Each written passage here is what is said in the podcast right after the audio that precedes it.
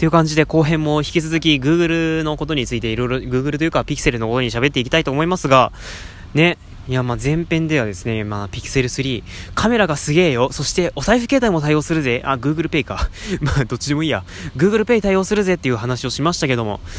あとね、無線充電ができるんですよ。もうね、Nexus 5、Nexus 6か、Nexus 6以来のね、無線充電ですよ。もうね、あのね、無線充電はね、なかなか便利なんですよ。もうね、ぜひ使ってください、これは。今 iPhone8 以降のね、iPhone をお使いの方はね、ぜひ、あの、量販店、量販店で買うとちょっと高いので、Amazon で買うのをお勧めしますけど、Amazon でぜひ、あの、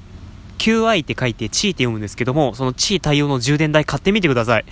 もうね、一度使うとね、楽です、本当に。ライトニングコネクタ抜き差しするのがバーになるほど、ね、ば、なんか、バカみたいになるふうくらいに感じるぐらい楽です。もうぜひ使ってみてください。ね。あの、iPhone XS に最近変えられたトーカーさんもいらっしゃいますよね。ね。ね。この前ちょっと急に名前出てきてびっくりしたけどね。ゆうきさん。ね。ね。ありがとうございます。まあ、とに、とにかくそんな感じでね、あの、ぜひ、ね、無線充電は本当に使うと癖になってね、やめられないかもしれませんね。ぜひ使ってみてください。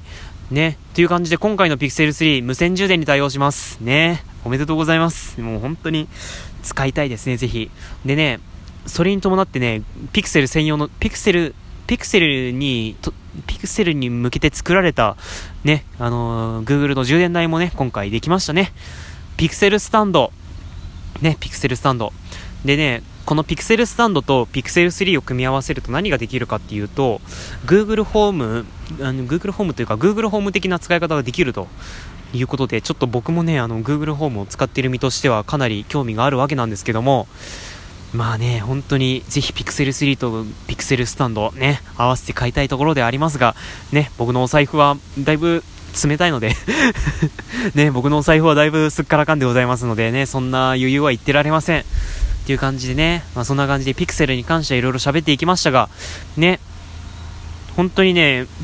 ぜひぜひ皆さんね、あの、ピクセル3に目を向けてやってください。ただね、あの、ちょっと待って、芝刈り機のおじさんがちょっとカムバックしてきたぞ、ちょっと。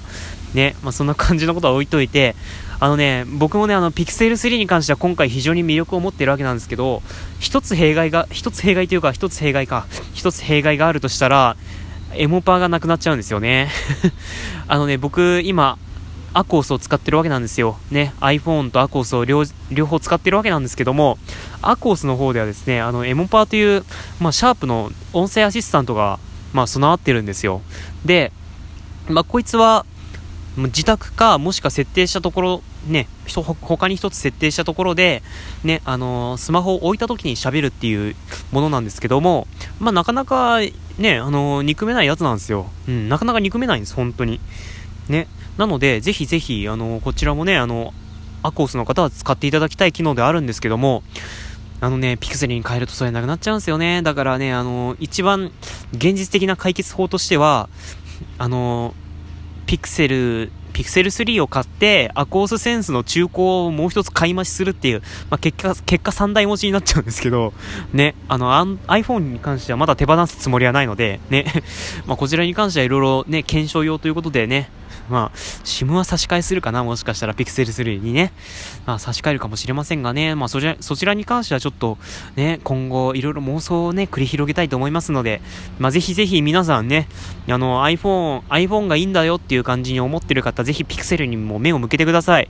ね、あの、ピクセルに関してはね、2021年だったかな ?2021 年か。2021年の1月だったかな？確かそのぐらいまでは、ピクセルでと写真を撮ってそこから Google フォトにアップロードしてもあの圧縮とかがかからないんですよ、うん、通常あの Google フォトってあの若干まあ本当に気持ちわかるかわからないか程度の圧縮がかかってあの、Google フォトのさ、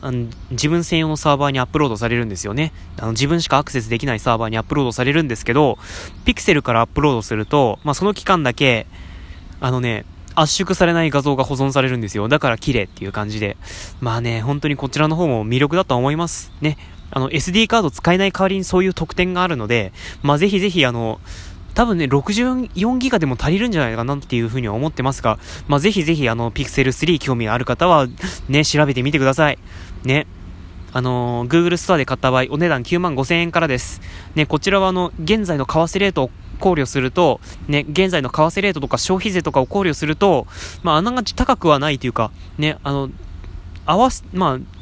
同じぐらいのでね、あのー、価格設定となってますので、まあ、多分妥当だと思います。あの、Google のね、Google が本気で作ったハイハイエンドスマートフォンということで、まあ、ちょっとね、あの、興味のある方はぜひ、あの、お調べください。ね、僕は本当に将来的に開会したいということで、今回のね、メイドバイ Google のイベントのお話は以上でございます。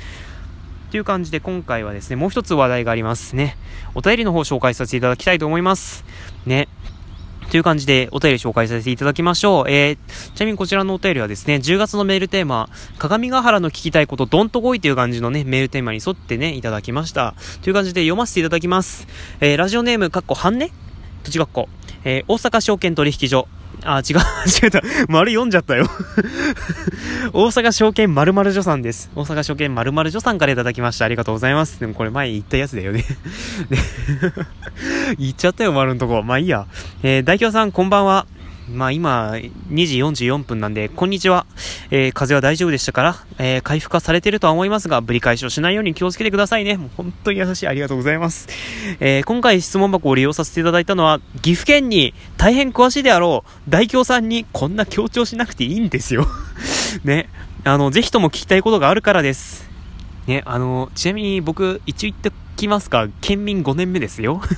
まあいいや。えー、実は自分仕事だったりプライベートだったりで月1ぐらいで岐阜県に行ってるのですが、岐阜駅以外のことがさっぱりで休憩時間を駅内だけで過ごしています。しかしもうそろそろ飽きたと言いますか、他のところも見てみたいと思いまして、岐阜県に詳しい人、かっこ大京さん、閉じかっこ。ね、かっこ大京さん、閉じかっこって ね。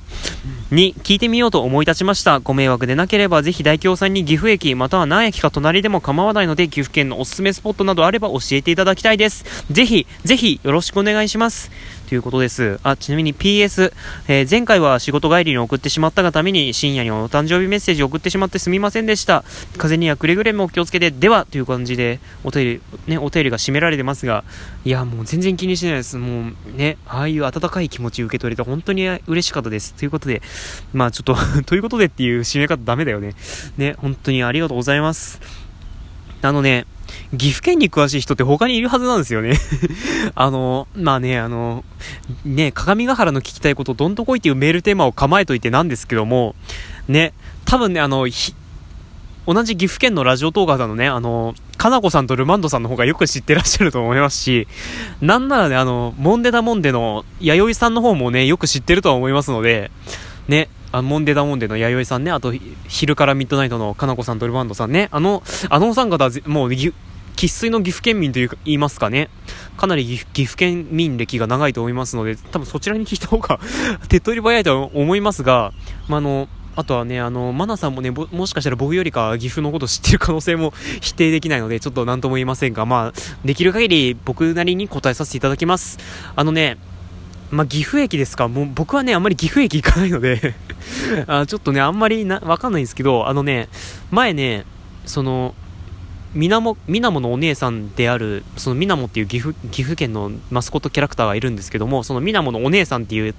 ポジション、ポジショニングの方が、まあ、いらっしゃるんですよ。みつまめさんって言うんですけど、そのみつまめさんが養老県のフルーツ大福が美味しいということで、ね、あの、こちらの方はですね、あの、季節限定となってて、確か5 ,5 月から11月だったかな。あれ ?5 月から11月、ん？どうだったかな？あの、フルーツ大福ぜひ、あの、養老県で調べてみてください。あの、こちらの方おすすめらしいんです。僕も一回食べてみてね、なかなかボリューミーで美味しかったなっていう記憶がありますので、ぜひこちらの方もね、あの、確かね、岐阜駅構内の1階にあったかな ?1 階にあったんで、まあ、ちょっとぜひこちらの方にね、あのまあ、もしかしたら行かれてるかもしれませんが、ちょっとね、チェックしてみてください。で、何駅か隣でいいんですね？一応 JR 線で何駅か隣っていうと、あの、各務原市の中駅が普通に候補に入っちゃうんですけど、あのね、まあ、中駅ね、中駅の近くにはたくさんお店ありますよ。もちろん、各務原スタンドもございますし、ね、各務原スタンドはもう本当にね、ぜひぜひ来ていただきたい。あの、豆乳もっちり蒸しパンはね、美味しい。僕、あの、個人、あくまで個人の意見ですけども、230円でちょっと、あの、まあ、蒸しパンにしてはお値段張るかもしれませんが、あの、もっちりしてて本当に温め直しするともう本当に美味しいので、まあ、ぜひぜひあの、鏡ヶ原スタンドの蒸しパン食べてみてください。あの、最初はプレーンからお勧めします。ね、プレーンから、ね、そこからどんどん手を伸ばしていくっていうスタイルがありかもしれません。ね、あと、まあ、同じパンといったら、まあ、中駅から南に南下していって、ね、まあ、結構大通りに出るんですけど、ね、その大通りの、えー、北側にある、あのね、揚げパン義十郎というお店がですね、結構、まあ、人気というか人気ですね。あの、一人のおばちゃんが、おばちゃんというか、おばさん、おばちゃまが おばちゃまでいいのか？おばさまが運営されている、運営されてるって、ね。まあ、ちょっと、そんな感じでお店を切り盛りされてる感じなんですけども、あのね、揚げパンキムチっていう結構面白いものがあるんですよ。ね、あの、鏡ヶ原って、揚げパン、揚げパンじゃないや、キムチがね、結構有名だったりはする、有名ではないかもしれないですけど、まあ、特産物、特産物というか、お土産品として、まあ、あるんですよ。鏡ヶ原キムチっていう感じで。で、多分その鏡ヶ原キムチを使った揚げパンということで、まあ、ちょっとこちらの方もね、ぜひぜひ、あの、チェックしてみてください。ね。ちょっとね、この話ね、もうちょっとやりたいので、ね、続きます。続きますよ。うん。ちょっとね、あと1分になっちゃいましたけども、ね、あのー、今回中編ということにさせていただきます。ね、あのー、今回は3部作ということで、ね、だいぶ稀ですね。昔はよくやってたような気がするけど、まあ、今回はね、あの3編、3編ね、の、3編の超大作ということで、今回はそんな感じでお送りしたいと思います。ね、まあそういう感じで、今のところ挙げたのが、あのー、岐阜駅の1階にある養老軒、のフルーツ大福。で、あとは、あの、JR の高山本線をね、何駅か乗ったところ、乗った先にある中駅の近くにある揚げパン義十郎の揚げパンキムチ。確かこれ100、200円以内で食べられるはずなので、まあ、ちょっと200円握りしめていって言っていただければいいかなと。で、あとはもう、各務原スタンド、もう一押しです。という感じで、え後編に続く。